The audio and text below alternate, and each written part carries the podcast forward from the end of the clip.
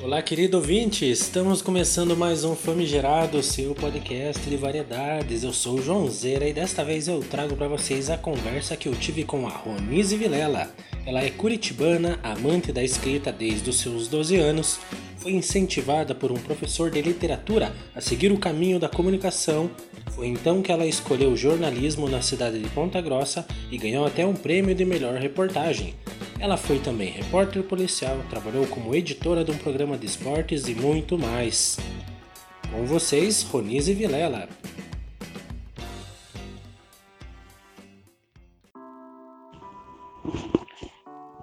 Olá, pessoal do Famigerado Podcast. Eu sou Ronise Vilela, sou criativa de escrita afetiva, psicanalista integrativa, jornalista e escritora. São várias coisas que a gente pode ser e eu gosto de fazer toda essa descrição porque como criadora da escrita afetiva, que é uma ferramenta de autoconhecimento e de expressão do ser, eu trabalho com um tripé chamado criação da bio. E nessa criação da bio é o como você se descreve, como você quer ser descrito no mundo. Então, a gente pode ser várias coisas.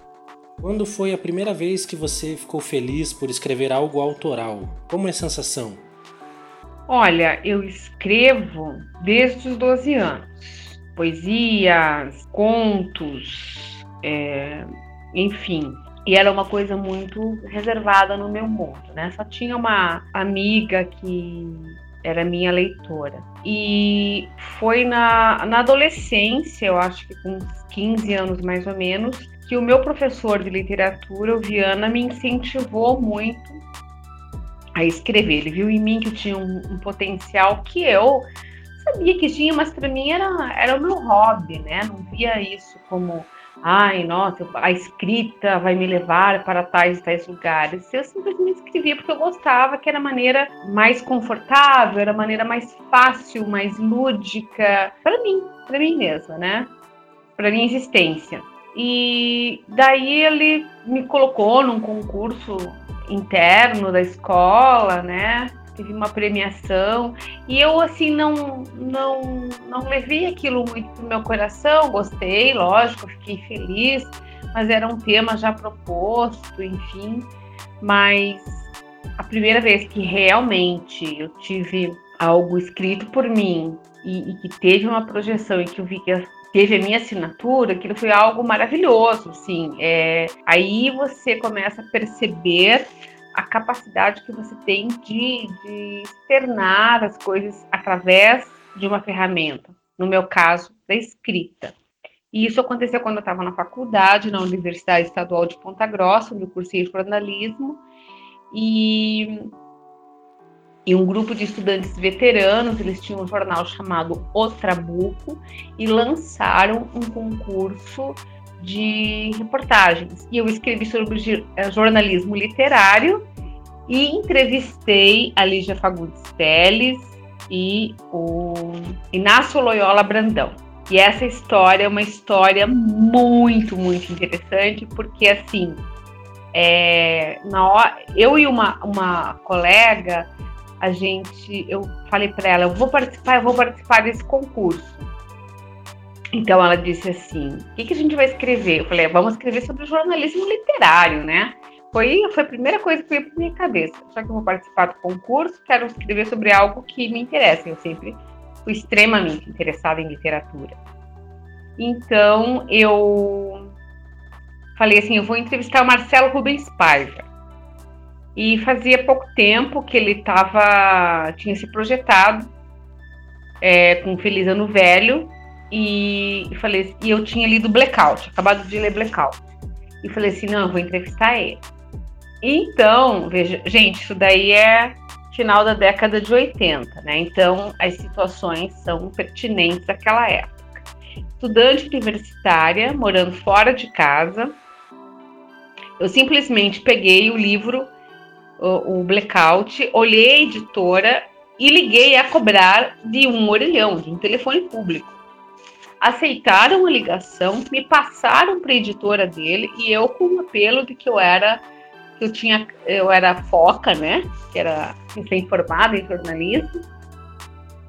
O que não era verdade, eu acho que eu estava no segundo ano, se não me engano. E falei que precisava, que, que o meu emprego dependia de, de entrevistar o Marcelo Rubens Paiva.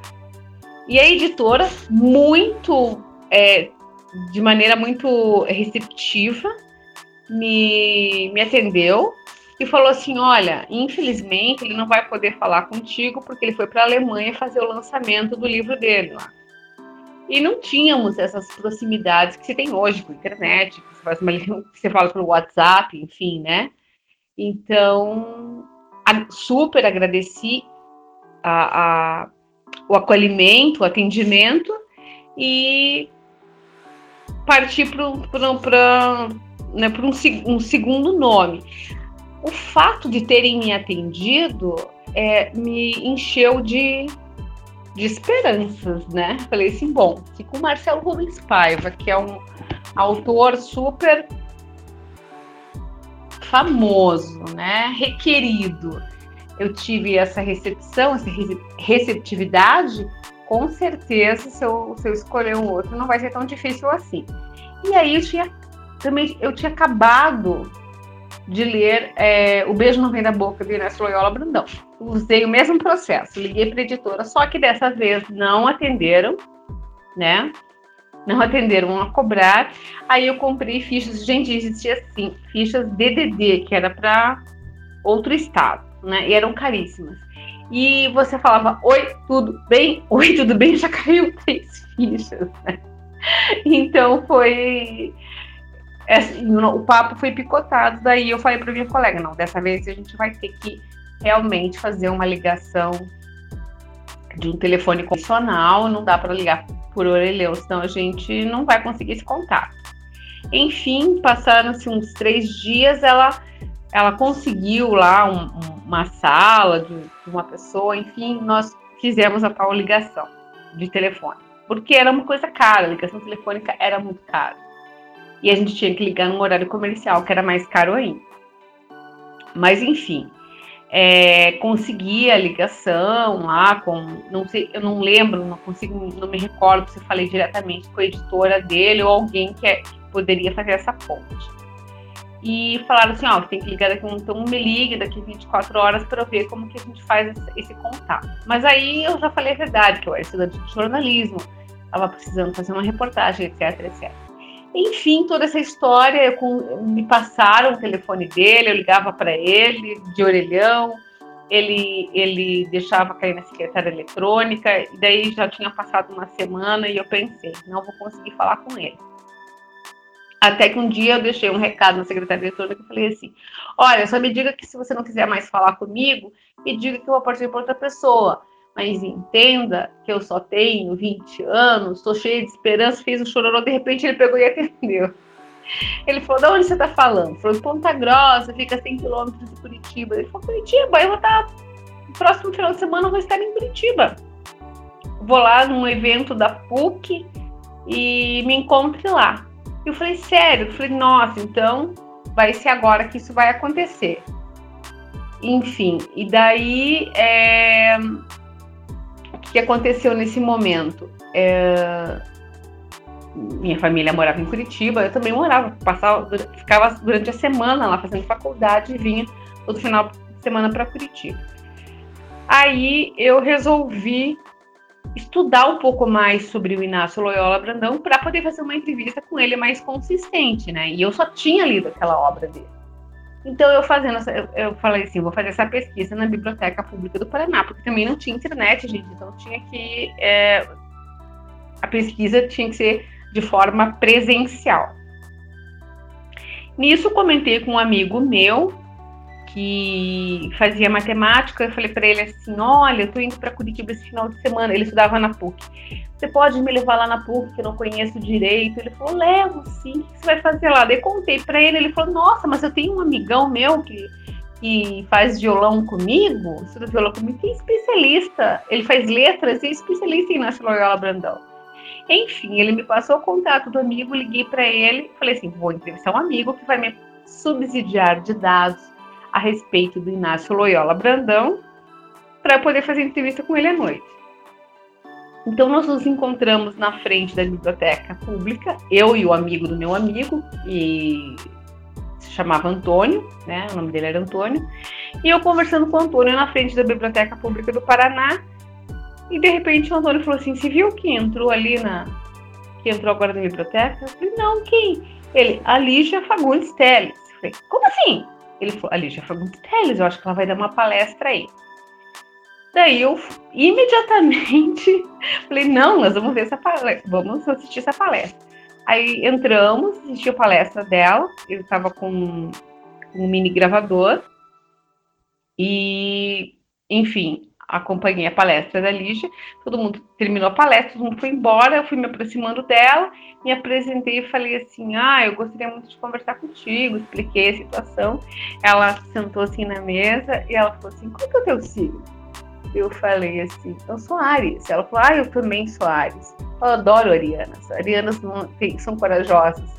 Enfim, e a gente bateu um papo no sentido, foi uma entrevista, bate-papo, e saí de lá muito feliz, né? Entrevistando ali já faz muitos teles. À noite fui para a palestra do, do Inácio Loyola Brandão, que me recebeu super bem, enfim. E com isso fiz a matéria, né? Eu e a minha colega montamos toda a matéria é, a respeito de literatura, né? É, de jornalismo literário e com dois grandes, grandes escritores, como a Lígia Fagundes Telles e Inácio Loyola Brandão, e isso nos, nos conferiu que ganhássemos, né, o, o concurso, o primeiro lugar, tiramos em primeiro lugar, né, de forma muito justa, inclusive. Como foi a época de repórter policial? Eu trabalhei como repórter policial na Tribuna do Paraná no período de 95 ao final de 99. E assim, é um clichê que eu vou falar, pode até ser mais é, imbuído de toda a verdade o jornalismo policial é uma escola do jornalismo, né? Porque ali é realidade pura, né? Não há nenhum, não há nada maquiado. Ah, mas é um sensacionalismo, ou também aquela outra frase clichê, se torcer sai sangue. Eu gostei muito de uma campanha na época que a tribuna fez, se torcer sai notícia. Então, é, o ser humano é, às vezes se depara com choque de realidades e talvez por isso que existam fake news. Lógico, eu não vou entrar no sentido político do fake news, mas é tão interessante quando se filtra a realidade, é tão interessante quando o bandido não é tão bandido assim, né? Quem sabe ele tem um viés de mocinho, quem sabe a sociedade o tornou assim. Então, isso está um pouco no nosso é, inconsciente coletivo de minimizar danos, né? Eu acho que é uma forma até de proteção mesmo. Mas a minha experiência, assim, é. Você lida com um universo de overdose de realidade, né? Então, como eu fazia o dia a dia, é, eu vou relatar aqui um dos, um dos inúmeros casos de, de vários que eu, que eu tinha no dia, né? Assim, fazia parte do meu cotidiano. Teve um dia das mães que eu saí duas horas da tarde da redação, cheguei quase oito horas da, da, da noite. Teve cinco homicídios nesse dia. Primeiro que eu fiquei, na época minha mãe era viva, almocei com ela correndo, fui para a redação e já começou. E assim, era assassinato de traficante, outro era de marido que matou a mulher, outro de bêbados, outro acerto de contas não sei aonde. Então, assim, eu cheguei oito horas na redação e ainda teria que escrever essas cinco matérias. Nenhum, nada de nada do que eu escrevi, nada do que eu vi era uma invenção, era uma ficção, era um conto, era uma crônica. Era o que acontecia mesmo, né? e você tem que lidar com toda, é, com toda essa. com tudo que a sociedade tem, né? Porque eu eu frequentava lugares desde como era favelas até juízes, né? Porque eu, por exemplo, acompanhei o caso do júri da Zabage, né? Que foi é, um caso é, bem conhecido, que há pouco tempo também teve podcast a respeito, enfim, é, teve um documentário televisivo, me chamaram, também dei meu depoimento e falei, vou reproduzir a mesma frase que eu disse, né? É, eu vi coisas que uh, até Nelson Rodrigues duvidaria. Mas o jornalismo policial te dá essa essa noção de realidade das coisas, né? Para mim, isso me afastou um pouco do meu jornalismo literário. Hoje eu vejo que poderia ter usado. Fiz isso com algumas matérias, consegui fazer isso com algumas matérias. Mas aquela coisa, aquele, aquele é, movimento enlouquecido de redação não me permitia entrar assim num texto mais gostoso, mais convidativo, mesmo que o assunto se tratasse de policial mas eu vejo que com, uma, com a maturidade hoje, mesmo que tivesse muitos textos para fazer no dia, eu optaria hoje por escolher um lado um pouco mais humano do que simplesmente o relato dos fatos. Mas é, considero sempre uma grande escola e um grande aprendizado. Como um acidente automobilístico mudou sua vida e te tornou mais forte? Eu tive, é, eu sofri um acidente automobilístico em 95, no período que eu estava entrando na Tribuna do Paraná, foi é, aconteceu com a equipe de reportagem, um, um, caminhão atravessou o carro onde toda a equipe estava, estava o motorista na frente, eu estava atrás do motorista, o fotógrafo ao meu lado e um outro repórter ao lado do, do motorista. As outras três pessoas não sofreram quase nada, só o fotógrafo que estava no meu lado teve leves escoriações porque é, eu, eu, fui projetada ali do lado dele, embora estivéssemos todos de cinto. Porém, esse acidente, quando, quando eu cheguei no, no pronto-socorro, enfim, é, eu realmente, para mim, é, eu já estava perdendo os sentidos, os médicos chegaram, e falaram para minha família que eu tinha 2% de chance de sobrevivência. Né? Esses 2% é um cálculo para não dizer que ela não tinha 0% de chance de sobrevivência, eu tinha. Então eu tive muitos traumas, é, as costelas quebradas perfuraram os pulmões, todo, todo o vidro do carro foi projetado no meu rosto, mas eu tive que ir para emergência. É, nessa situação, eu, eu vivi uma experiência que eu considero uma experiência real. Eu tive aquela chamada experiência quase morte, né? Foi no momento em que é, os médicos foram me dar anestesia. Quando eu olhei assim, eu já estava mais para lá do que para cá. Quando eu olhei a anestesia, ainda falei assim: só não me dê penicilina que eu sou alérgica, né? Para você ver como a mente da gente sempre está nos protegendo o tempo todo. E daí eu assim, eu tive um encontro nesse período, né, com uma pessoa conhecida da, do bairro, assim, não era uma pessoa muito íntima, mas era uma pessoa conhecida e que estava naquela luz, assim, me puxava e eu não conseguia ir, que eu estava, me sentia muito pesada. E ele me puxava, ele olhou para mim, sorriu e me soltou. Enfim, é, sobrevivi aqueles dias, não cheguei a entrar em coma, mas estava com muito sedado, enfim. Quando comecei a voltar mais a, a, a, estar consciente, eu ficava perguntando, e o Carlos, e o Carlos, e o Carlos? E todo mundo falava assim, Carlos, que essa menina tá perguntando, né? Até que um dia a minha madrinha, que era tia desse Carlos, chegou para mim e falou assim: Que Carlos você está falando? Eu olhei para ela e falei: Carlos, o marido da Neide. Aí todo mundo fez um silêncio, e daí me contaram que o Carlos tinha morrido assim, tipo, meia hora antes de acontecer meu acidente. Eu estava. Nós estávamos a 20 quilômetros de distância do outro e sem nenhuma possibilidade de saber o que tinha acontecido com o outro. Então, por isso que considero uma, uma experiência real E acho sim que todos nós temos a nossa hora de morrer, né? Eu acho que ninguém morre antes ou depois, ninguém nasce antes ou depois. A hora do nascimento e a hora da morte é uma hora que já está escrito nas estrelas. Essa é a minha consideração mesmo.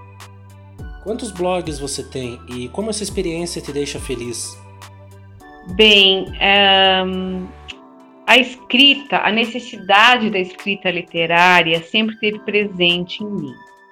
Mas é um, um, uma curiosidade que me veio agora em mente é que poucos meses antes do meu acidente, eu todos os escritos que eu tinha guardado desde a minha adolescência até o período da faculdade, que eu escrevia muita coisa, tinha e era tudo algumas coisas eram manuscritas mesmo em cadernos e outras eram datilografadas, né? Então tinha muito material. Acho que não tenho, consigo ter muita ideia, mas assim, acho que umas 80 obras no mínimo, assim, né?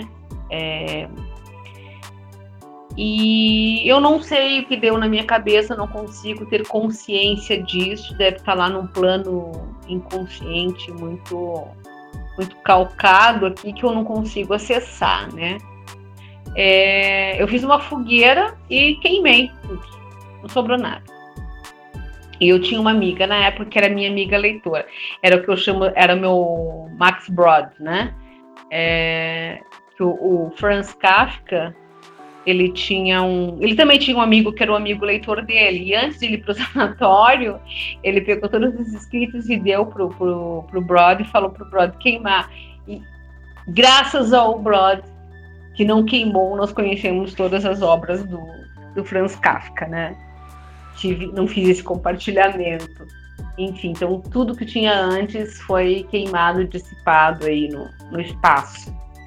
E quando começou a surgir, é, ressurgir os blogs e tal, eu entendi que seria uma forma de eu exercitar, voltar a exercitar a minha escrita literária, é, já atrofiada pelos anos e pela escrita jornalística, né?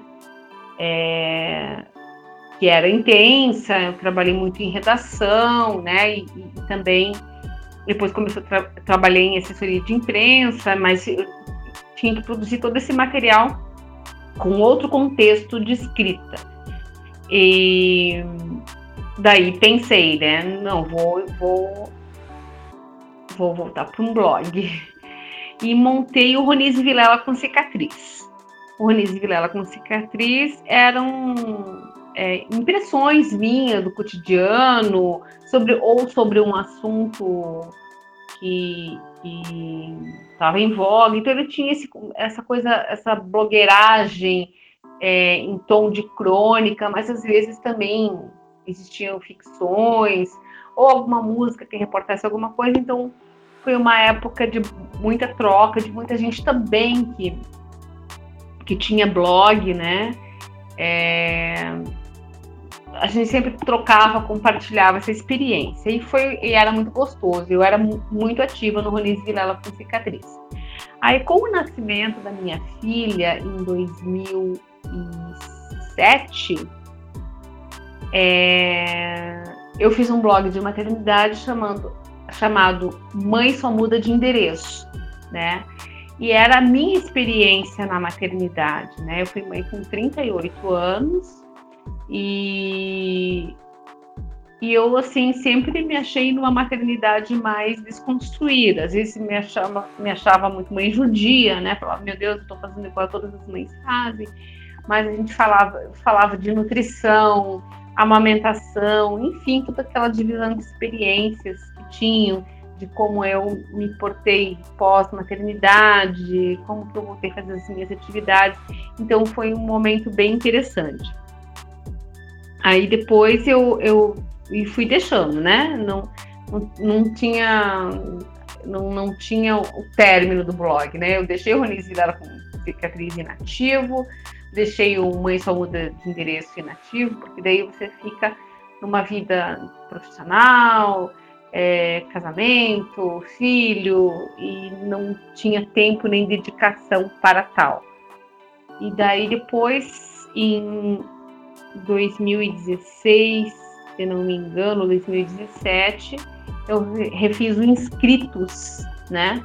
Que era um blog mais falando de poesia, de literatura, assim, eu, a, a minha veia de poeta veio à tona, né? E eu comecei a, a escrever e fazer podcasts semanais a respeito disso e também contribuir com alguns programas de, de rádio que falavam sobre literatura, enfim, é, também escrevi em literatura no site da Ana Garmendia, que é uma, uma jornalista é, brasileira que, que mora em Paris já há muito tempo e eu fazia essas contribuições também.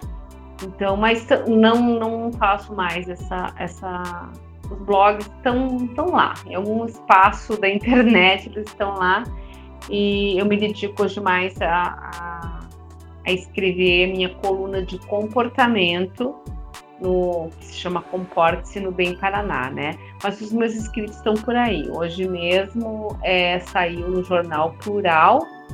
É, na verdade, é um projeto do Plural que tem com vários, com vários é, restaurantes, é, pubs da cidade, é, de, de contos, né? Contos de, de pessoas que colaboram e contribuem lá com ele. Saiu um, um, conto que eu gosto muito, na verdade, eu reescrevi ele hoje com outro contexto, com outro olhar, e fala é, A Morte é um Peixe, é muito lindo. Como você conceitua a escrita afetiva e qual o diferencial que ela tem em nossas vidas? A escrita afetiva, ela é uma derivação de algo que eu comecei a a, for, a formatar, que seria comunicação afetiva, né? Que é, seria um conjunto de ferramentas que trabalham conteúdo de forma clara, horizontal, criada pela, pelas partes envolvidas a partir da, da escuta ativa, né? É, porém, eu, é, é usada em atendimento, em relacionamento e tal como eu canalizei mais o meu trabalho para a escrita afetiva, porque eu trabalho conteúdos mais relacionados com a escrita, é, então eu hoje eu canalizo mais é, para a formatação da escrita afetiva, que é um dos processos da comunicação afetiva, com propósito de autoconhecimento, desenvolvimento é, pessoal e ativação da memória muscular pela escrita manual e atenção com as palavras. E daí, como eu já, já dei uma pincelada anteriormente, eu trabalho com um tripé no começo da escrita afetiva que se chama criação da bio. O que seria a criação da bio, né? É uma identidade que você pode usar para você, para o campo do autoconhecimento e desenvolvimento pessoal, para escrita de personagens, né? E, e inclusive com, com personas em, em, trabalho de copy, né? Ou mesmo de um entrevistado, enfim. Porque daí você, é, ele parte do seguinte princípio, né? Como eu me descrevo para o mundo, como as pessoas me descrevem e como eu quero ser descrito. Então ali você entra num processo de autenticidade. E por que o escrever? A, a escrita afetiva, ela prima acima de tudo pela tua escrita manual, né? Importante, como eu disse, para o exercício da memória muscular e para você se atentar à força das palavras, dos conceitos e daquilo que você fala. Não, isso não, isso sim, né?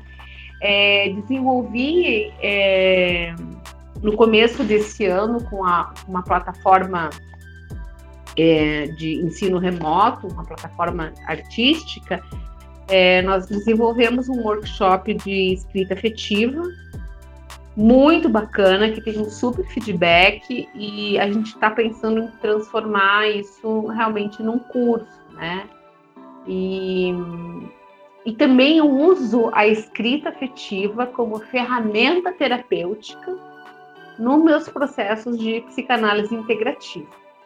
Porque ali o, o paciente, né, que está ali do outro lado, eu faço muitos exercícios é, depois da sessão onde ele faz, faz desenvolvimento da bio, onde ele se descreve, onde ele se rascunha, porque é um exercício de maior proximidade. Ah, mas não vale fazer esse exercício aqui no meu próprio celular, escrevendo? Não, ele tem a sua validade sim, mas a leitura e a captação dessa leitura de forma na tela, em forma ali no papel, ela, ela é diferente, né? Escapa um pouco esse olhar. Então, é, eu, eu também tenho um caderno de escrita afetiva quando quando é possível fazer o entendimento presencial, e daí os pacientes escrevem o que eles acharam da terapia, como a terapia funcionou para ele, e assim, às vezes as pessoas se travam ao escrever, mas às vezes elas liberam o que elas precisam, exatamente o que elas precisam, através da escrita. Como funciona a psicanálise integrativa e como as pessoas podem se valer dela na vida prática? Bom, é, eu sempre fui uma pessoa muito interessada em autoconhecimento e em espiritualidade, né? Embora tenha sido educada na, no catolicismo, né? conheci muitas outras religiões, conheci Cristo esotérico, é, enfim, tive na minha trajetória é, várias ligações com, com espiritualidade, com religião, com algo que eu acredito, né, que nós somos seres integrativos, né, corpo, espírito, energia, né, a gente é, é, é esse complexo de, de de coisas, né? Somos mentais, espirituais, energéticos e físicos, né? E todos são importantes.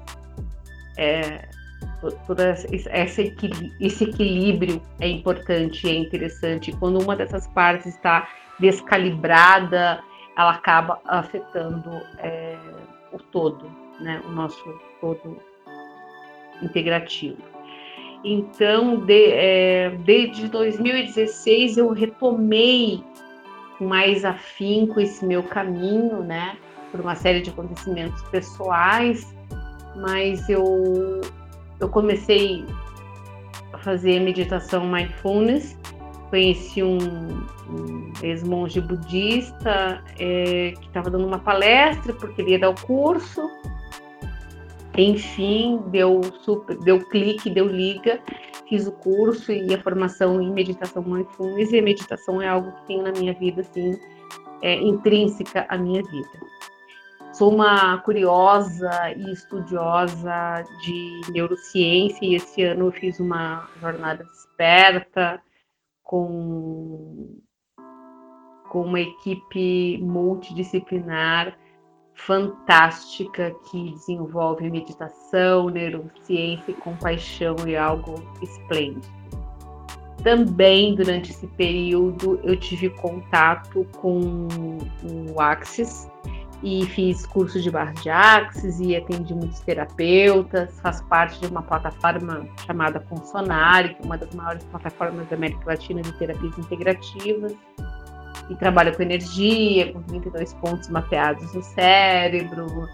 E tudo isso, todas essas ferramentas que compõem o autoconhecimento, desenvolvimento pessoal e, e saúde emocional, saúde mental, eu percebi que elas, é, junto, né, mixadas com a comunicação, que toda essa experiência podiam transformar em uma outra coisa. Aí eu fiz formação em psicanálise, né, só explicando que para ser psicanalista, previsto pelo próprio Sigmund Freud, né, que a psicanálise é uma ocupação é, desenvolvida, executada por leis, né? Pode ser executada no mundo inteiro, ela é desta forma, né? E existem psicólogos com formações psicanalíticas, né? Então, eu digo psicanálise integrativa porque é o, é o estudo da psicanálise é, clínica formal com elementos de terapias integrativas.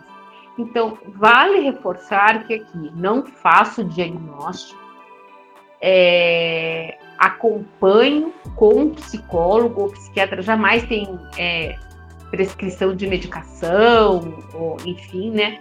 O que se faz, o exercício que eu faço na psicanálise integrativa, usando a escrita afetiva como uma das principais ferramentas, são conduções de autoconhecimento para pessoas. Eu faço é, formulários quais as pessoas me passam seus dados a respeito, é, faço atendimento online, faço ciclo 1, 2, 3, porque nós somos seres sistêmicos, a gente gosta de saber começo, meio e fim.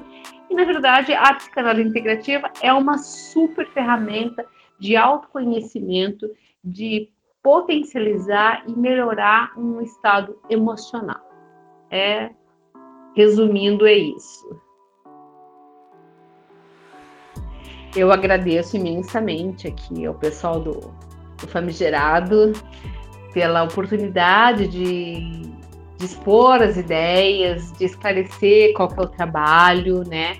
É, os meus conteúdos estão sempre ali no arroba Ronize com S, Vilela com L só, né? Ronize Vilela. O Instagram é, é a rede que eu mais uso mesmo para ter esse contato com as pessoas na via redes sociais, né? É, ali eu explico bem, ali na próprio bio, na, na bio do perfil do Instagram, tem os meus contatos, WhatsApp e tal, né? É, todos os domingos sai a minha coluna no portal Bem Paraná, né? bemparaná.com.br barra comporte-se, tudo junto, né? Então a gente sempre ou está trazendo convidado, agora em setembro, no Setembro Amarelo, a gente fez uma campanha chamada Viva a Vida, trazendo relatos de pessoas de várias de áreas diferentes para trazer sua experiência de vida e de superação. Porque eu acho que o mais importante é a gente usar esses espaços, o que eu chamo de comunicação afetiva, é você ouvir o outro, né? Com muitas, muito do que a gente vê hoje está muito na superfície. Então, todos nós temos mais histórias para contar, todos nós temos as nossas dores, e por que não inspirar as pessoas ou mostrar para quem está disposto que existe a possibilidade, que a vida é importante. E nessa vida vai ter dor, vai ter crítica, vai ter validação. Eu sempre digo, quem é bonito, feio, esquerda, direita, centrão, vão é, são pessoas que vão passar por dores iguais, dores de luto, dores de doença, vão passar por amores, por vitórias, né? E eu acho que a, a, a grande sacada é você perceber que o mais importante é esse dia, o dia que está sendo vivido, que você sempre tem é, um milímetro, um quilômetro para dar o seu melhor, né? E o seu melhor não tá pela régua alheia, tá pelo que você sente no seu coração, né? nos últimos estudos de neurociência já conseguiram é, médicos, inclusive, né, é, perceber que o coração dá mais informações do que o cérebro. O cérebro é um grande receptor de informação, mas quem promove muita informação é o coração. Então, aquilo que você sente no teu peito, às vezes está tão blindado que você não presta atenção nisso. Ele é o, é o que é, vitamina as nossas conexões neurais, é que nos conecta, né? Faz tum, e o cérebro é a grande central. É um grande mistério ainda, né? Mesmo com todo, com todo estudo que existe hoje, é, medicina, neurociência, meditação, enfim, é, estima-se que a gente sabe 5% do nosso funcionamento cerebral. Mas estamos aqui para o aprendizado. Eu sempre digo, estamos aqui pelo aprendizado. E mais uma vez agradeço vocês, acompanhem aqui, que eu puder ajudar, vou ajudar com o maior prazer, né? E numa próxima oportunidade, quem sabe a gente volta aqui para falar já do, do curso e de lançamentos de livros também. Nós temos livros em curso, estou terminando um, um, curso de literatura digital, então a gente vai ter novidades em frente. Mais uma vez, muito obrigada.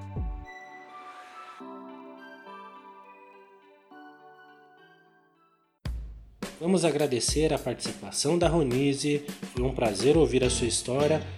Espero que você, ouvinte, também tenha gostado. Nós do Famigerado Podcast somos todos ouvidos. Um grande abraço e até a próxima!